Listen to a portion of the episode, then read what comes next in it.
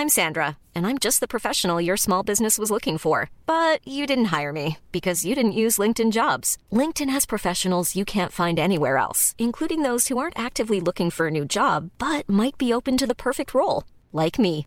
In a given month, over 70% of LinkedIn users don't visit other leading job sites. So if you're not looking on LinkedIn, you'll miss out on great candidates like Sandra. Start hiring professionals like a professional. Post your free job on linkedin.com/people today.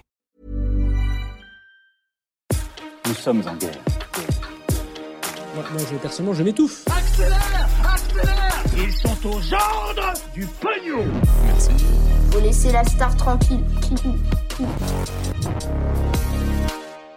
Salut, c'est Hugo, j'espère que vous allez bien. Gros programme, comme chaque jour, on est parti pour un nouveau résumé de l'actualité en moins de 10 minutes. Allez, dans l'actualité aujourd'hui, il y a donc cette étude très importante qui porte sur le lien entre les animaux et les humains en matière de transmission du coronavirus. Vous allez le voir. En fait, des chercheurs de l'université de Glasgow en Écosse ont identifié deux cas où des chats ont été infectés par leurs propriétaires qui présentaient des symptômes du coronavirus. Les deux animaux ont chacun développé des symptômes différents. Le premier, un chaton de 4 mois, a eu de grosses difficultés respiratoires et ses propriétaires ont dû l'euthanasier malheureusement et le deuxième, une femelle de 6 ans, a eu quelques symptômes très légers mais a vite été rétablie. alors on est d'accord, deux chats c'est pas énorme, mais en l'occurrence, les scientifiques estiment que la fréquence réelle de la transmission d'homme à animal est sûrement sous-estimée car il n'y a quasiment pas de tests qui sont faits aujourd'hui sur les animaux. Alors si l'étude confirme qu'il y a bien des transmissions d'homme à chat, il n'y a pour l'instant aucune preuve de transmission d'un chat à l'homme. Cependant, plusieurs cas de coronavirus ont été détectés chez d'autres animaux, et notamment chez le vison, un mammifère élevé pour sa fourrure dont on a beaucoup parlé ces derniers mois. Des milliers de visons d'ailleurs, notamment au Danemark, avaient dû être abattus pour éviter tout risque d'infection chez l'homme. C'est d'ailleurs pour cette raison que certains scientifiques préconisent la vaccination des animaux de compagnie pour limiter tout risque de contamination, notamment avec les humains dans futur. Un vaccin anti-coronavirus et pour les animaux a d'ailleurs été mis au point en Russie et devrait être commercialisé dans les prochains mois. Mais alors pourquoi est-ce que certains scientifiques s'inquiètent d'une transmission d'un animal à l'homme si jamais il n'y en a pas vraiment eu ces derniers mois? Et en fait, selon eux, les animaux peuvent agir comme un réservoir viral. En gros, à long terme, si tout se passe bien, les transmissions entre humains vont diminuer grâce au vaccin, ce qui veut dire que le virus pourrait potentiellement plus circuler entre les animaux que chez les humains, ce qui pourrait donner lieu à des nouvelles mutations directement chez les animaux et donc à une potentielle réintroduction du virus chez l'homme sur le long terme. L'option privilégiée du début de cette pandémie d'ailleurs, vous le savez, c'est probablement qu'un animal a transmis comme ça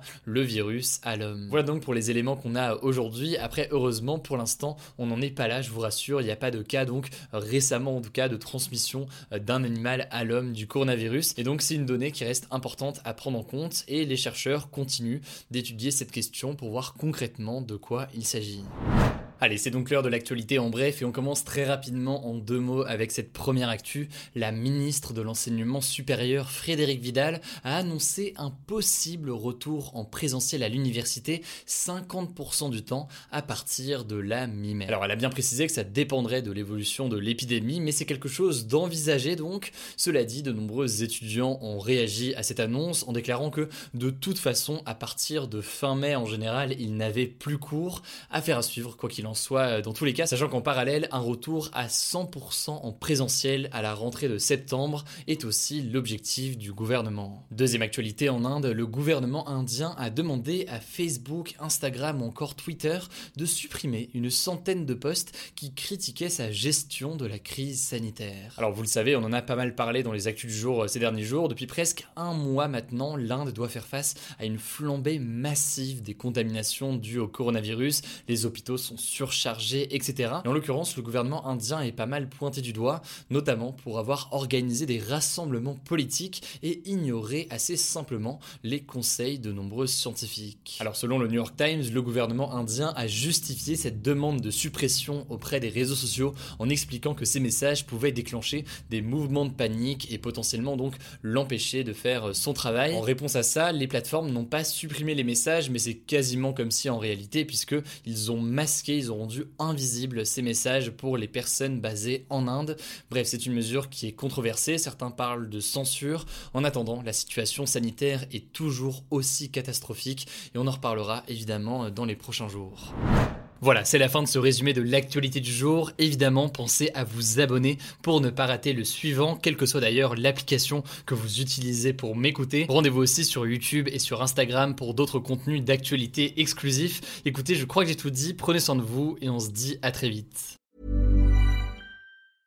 Mom deserves the best, and there's no better place to shop for Mother's Day than Whole Foods Market. They're your destination for unbeatable savings, from premium gifts to show-stopping flowers and irresistible desserts. Start by saving 33% with Prime on all body care and candles. Then get a 15-stem bunch of tulips for just $9.99 each with Prime. Round out Mom's menu with festive rosé, irresistible berry chantilly cake, and more special treats. Come celebrate Mother's Day at Whole Foods Market.